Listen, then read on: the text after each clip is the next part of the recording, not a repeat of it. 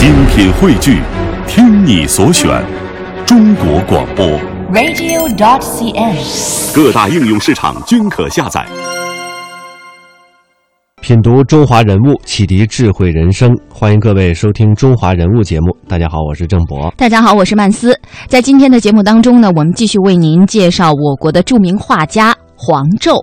先来简要的了解一下黄胄，河北提县人，著名的中国画画家、收藏家，杰出的社会活动家，曾受命文化部领导创造了中国画研究院，任副院长。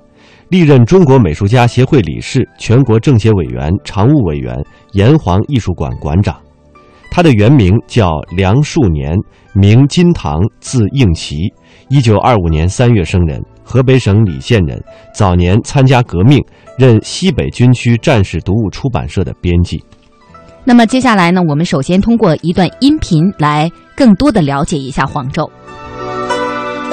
黄胄是二十世纪在中国开一代先锋的绘画艺术大师，他率先突破了数百年来中国人物画的颓势，将其带入一个时代的高峰。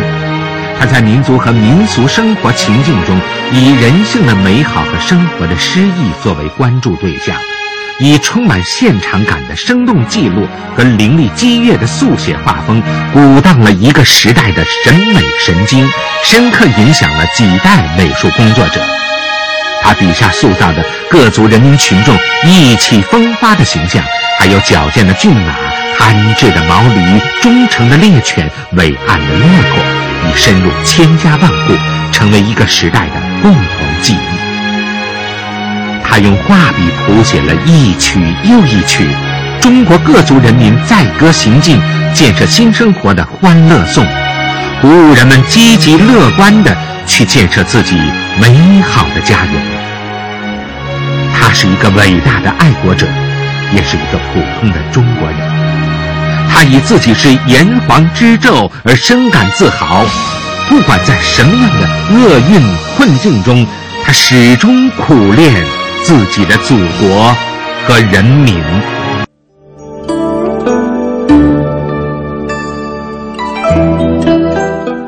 黄胄是我国著名的艺术家，第六七届全国政协委员，第八届全国政协常务委员，原轻工业部工艺美术公司顾问，中国美术家协会常务理事。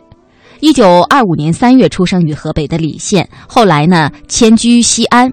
一九四二年任澧县中学美术教员，一九四六年任陕西省西安雍华图书杂志社主编，一九四九年五月参加中国人民解放军，从事部队美术工作，任西北军区政治部文化创作员美术组组长，一九五五年任总政治部文化部创作员。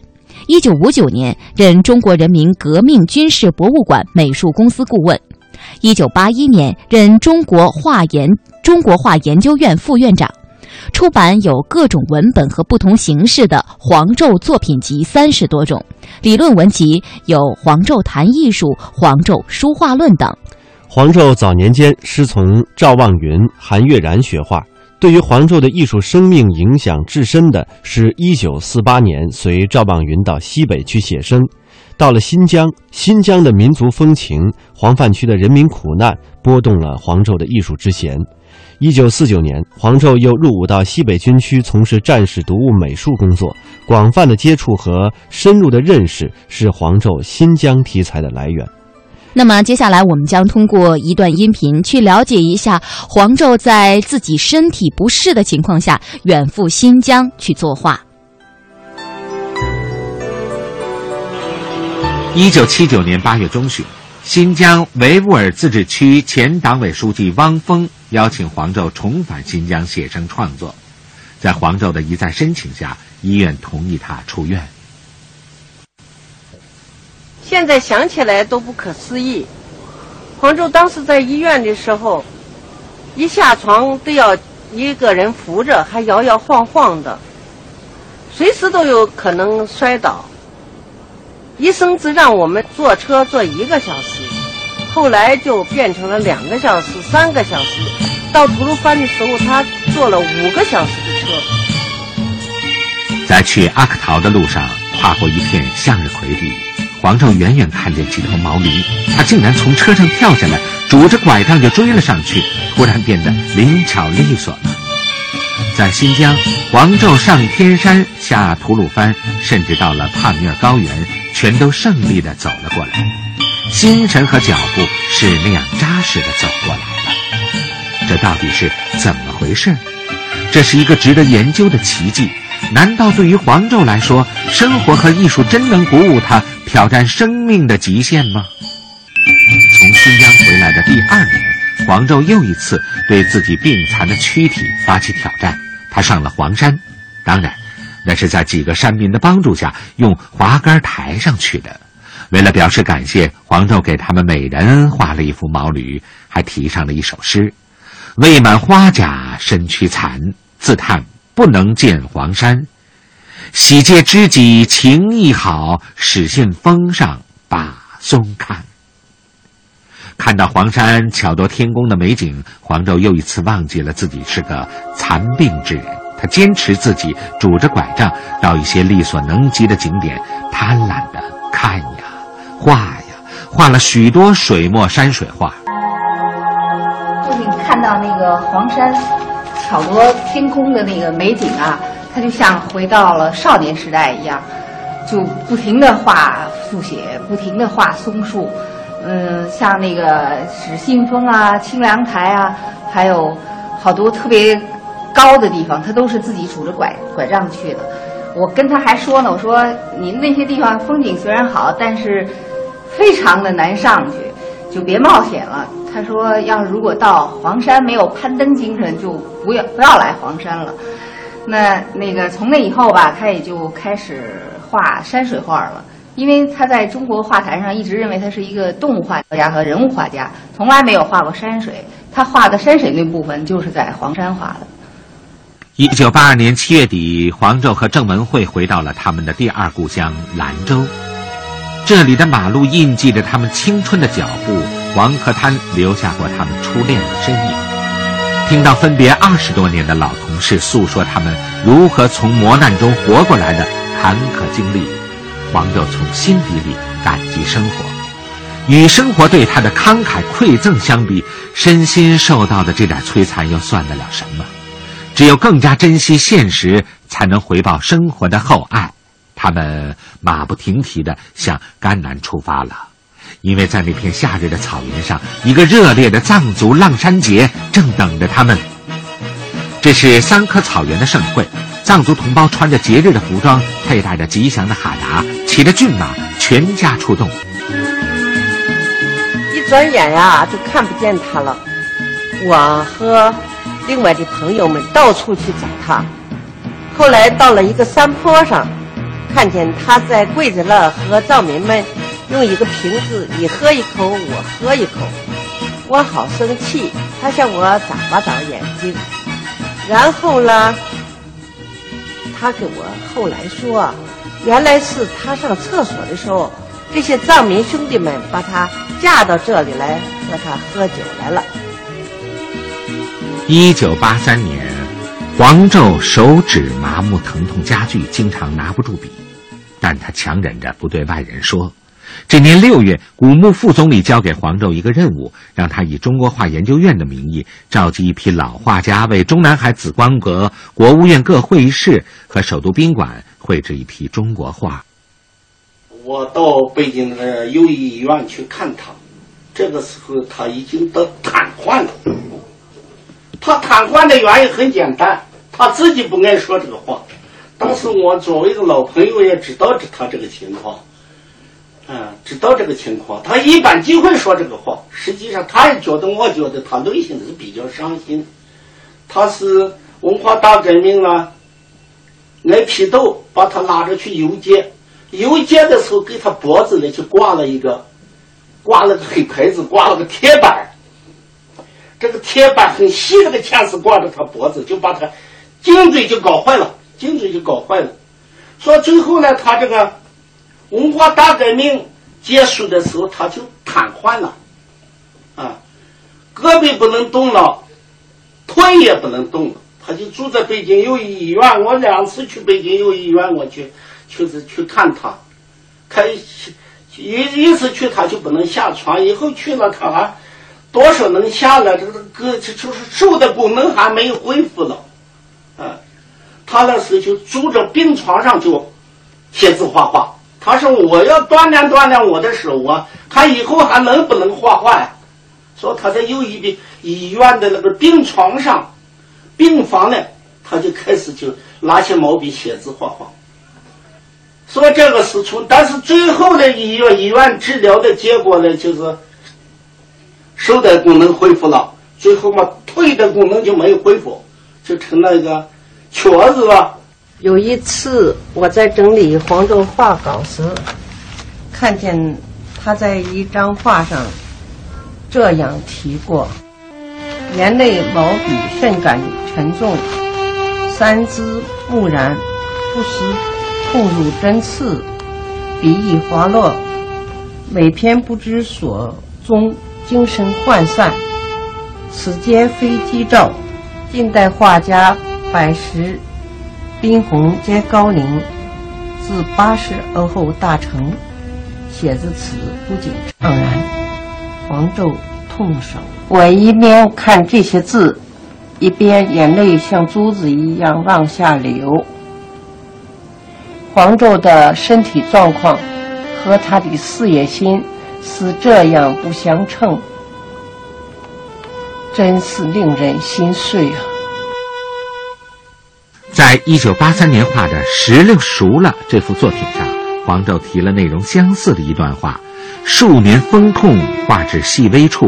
疼如针刺，且腿软臂重，几次怅然至笔，终不忍及此休也。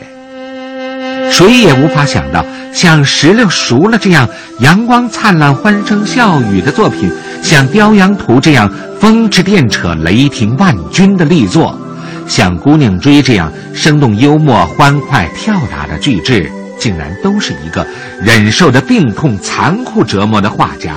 在钻心的刺痛中完成的，难怪对黄胄相知甚深的蔡若红老先生，要把黄胄的画室称之为“忘忧馆”。他敏锐地指出，黄胄近年来在笔墨上不修边幅，我认为这是作者生理上和残疾做斗争，心理上受忧患干扰的必然结果。他向往友谊的交往，他向往和睦的生活。他向往作为劳动的助手的歌舞和欢笑。作者这种内心要求，可能和众多欣赏者的要求完全一致。饱经忧患的人们存在这种要求是正常的，没有忧患，也就没有忘忧可言。黄胄不是快乐王子，他常常是把不快乐的事情埋在心里，他习惯于在无禁止的艺术劳动中忘忧。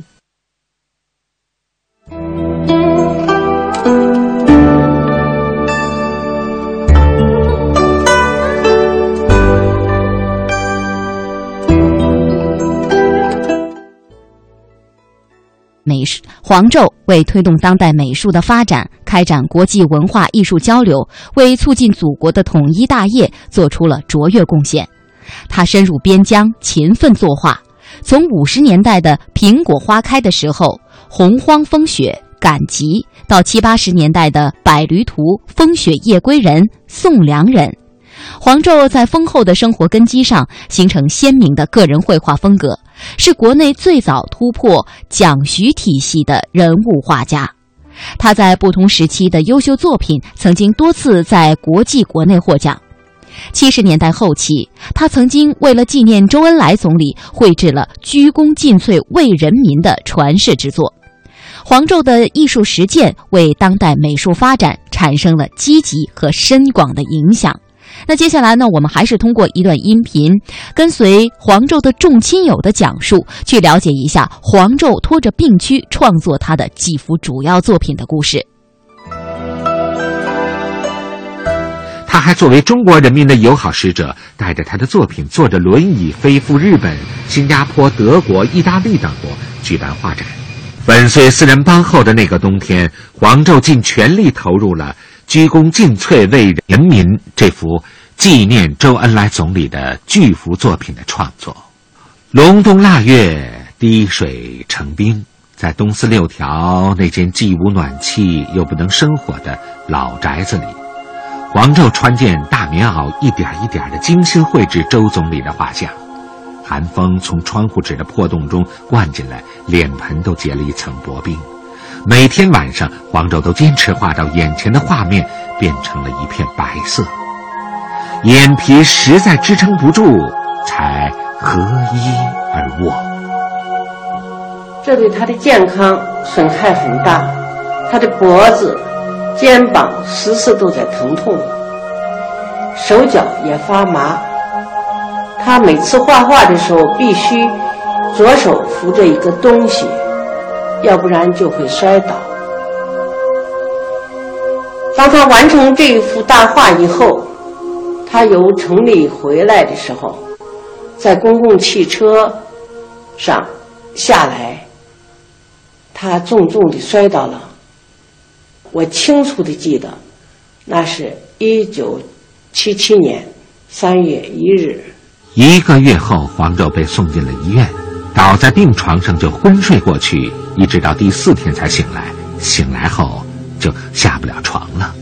是这样的，他第一次咱们开那个全国文联大会的时候，五月份，他那个挺那个来到我们医院的，到我们医院来的时候呢，他下肢麻痹，就动不了了。动不了以后，我们经过我们医院的那个综合科的扎主任。给他请了内外院的会诊，会诊诊断为中心性脊髓炎，就刚才说的那个病，是那个又是那个高血压、糖尿病。父亲每天让我用轮椅推着他到病人休息室去看电视，他告诉我说：“不要逢人就讲他的不幸。”他说：“住在这里的病人都是因为文革中各种原因而患病的。”他们需要的是欢乐和安慰，不要把他的不幸去折磨别人。一九七八年夏天，外交部通知友谊医院和黄胄，要他为国家领导人出访南斯拉夫创作一幅作品，作为国礼送给铁托总统。医院和黄胄都极为兴奋，医院专门开了一间大房子，并找来了一张大桌子作为临时画室。一九七八年七月二十三日，这天是大暑，天气格外的闷热。我们用轮椅把黄胄推上了楼，我们在扶手上垫了六七个枕头，让他坐上去，和他平常站的样子差不多。他对我们笑了笑，说：“给我铺一张八尺大纸吧，我要为他们画一群骏马。”但是那支该死的毛笔，他的三个手指头捏不住了，在纸上莫名其妙的就倒下来了，纸上出现了一个大墨团，他很沮丧，我们大家也很难过。屋子里一点声音都没有，他，他过了一会儿，他说：“重新换一张纸吧，我用。”叶帅的诗：“英雄老去心犹壮，独立苍茫有所思。”我为他们画一张雄鹰吧。这次，他换了拿笔的方法，他满手把笔抓住，在纸上哆哆哆，最后搓出来了一个向后边。张望的一只雄鹰。我和几个朋友啊，挤着他的后背和双肩，拖着他的手，身体四周啊用枕头顶住他。那个时候天气又闷又热，又没有空调，他是大汗淋漓啊，非常吃力的坚持着画了这幅八尺大的画。我们。高兴的拍手向他祝贺，我跑出来，竟然嚎啕大哭。再看我的女儿小英，也在一个角落里泣不成声。美术家杂志社的黄毛也出来抹着眼泪。外交部来的人握着黄州的手，说：“您又打了一次漂亮的胜仗。”这个铁画架是按照起重机原理设计的，能伸能缩。松鹰图创作成功，黄胄重新拿起画笔的勇气增加了。自从有了这个活动画架，黄胄可以靠在沙发上竖着画板画画了。从此，他每天都让人为他换上一张洁白的宣纸，又高兴地画了起来。就是在这个架子上，王照为邓小平访日画了一幅百驴图，作为国礼送给了日本天皇裕仁。黄胄在艺术道路上始终都遵循着“生活是创作的唯一源泉”这样的精神，长期深入生活当中，他的足迹遍布祖国的边疆、海岛、高原、牧区，勤奋作画上万幅，人物、动物、山水、花鸟无所不精，尤其擅长画面非常宏大、人物众多的主体性的巨作，不少的作品陈列于国家重要政务场合，以及作为国礼赠送外国首脑。他的作品也多次获得了国际奖，受到海内外人士的广泛爱戴。那么，我们再了解一下黄胄他的主要作品。一九八八年六月，黄胄要在意大利罗马举办画展，临行前他必须完成人民大会堂宴会厅的一幅大画《草原八月》，这是一幅特别巨大的作品。黄胄是在妻子和服务员的搀扶下，非常吃力地完成的。意大利《时代报》驻华记者前往人民大会堂采访黄胄后，写下了这样一段报道：看见他拖着残疾的身躯，艰难地为中华人民共和国人民大会堂绘制《草原八月》，恰似看到了文艺复兴时期米开朗基罗给西斯廷教堂绘制《创世纪》巨作的情景。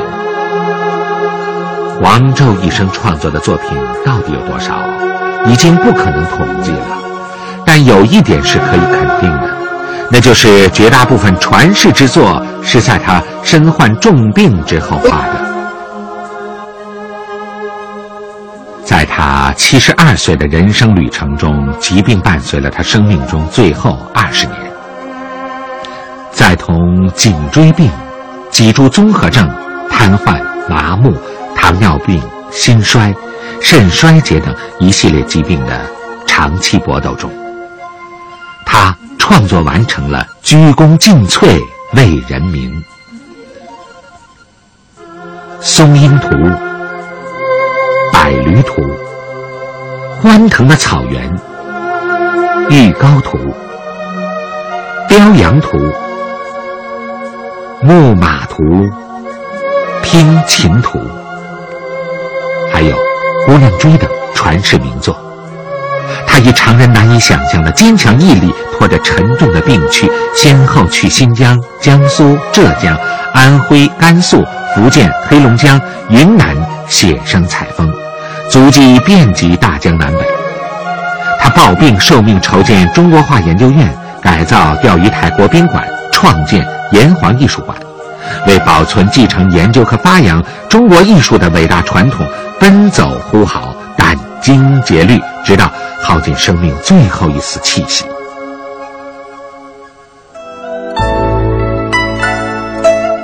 黄胄不仅是一位人民艺术家，同时还是社会运动家。八十年代初，他与著名画家李可染、蔡若红、华君武等共同创建了中国画研究院，而炎黄艺术馆的创办，则是黄胄更为杰出的代表作。一九八六年，黄胄在新加坡办个人画展时引起了轰动。有人提议建立黄胄艺术馆，他说：“我个人不足以建馆，要建就建属于炎黄子孙乃至人类的炎黄艺术馆。”经过四年的筹措兴建，一九九一年，我国第一座大型民办公筑的现代化艺术馆——炎黄艺术馆终于建成了。黄胄任艺术馆的馆长。并捐献出自己收藏的古代书画文物二百多件和代表作，速写作品一千多件。这么多年来，炎黄艺术馆在保护、弘扬民族艺术、推动艺术教育公益事业发展以及加强国际文化交流等方面做了很多工作。黄胄的艺术道路、治学精神以及对推动民族文化发展的执着追求，在国内外影响深远。好，中华人物被历史记住的名字。今天我们为各位介绍的是著名的中国画画家、收藏家、杰出的社会活动家黄胄。欢迎各位在每天晚上的七点三十分收听《中华人物》节目的重播。我们的首播时间是每天上午的九点三十分。明天节目我们再会。再会。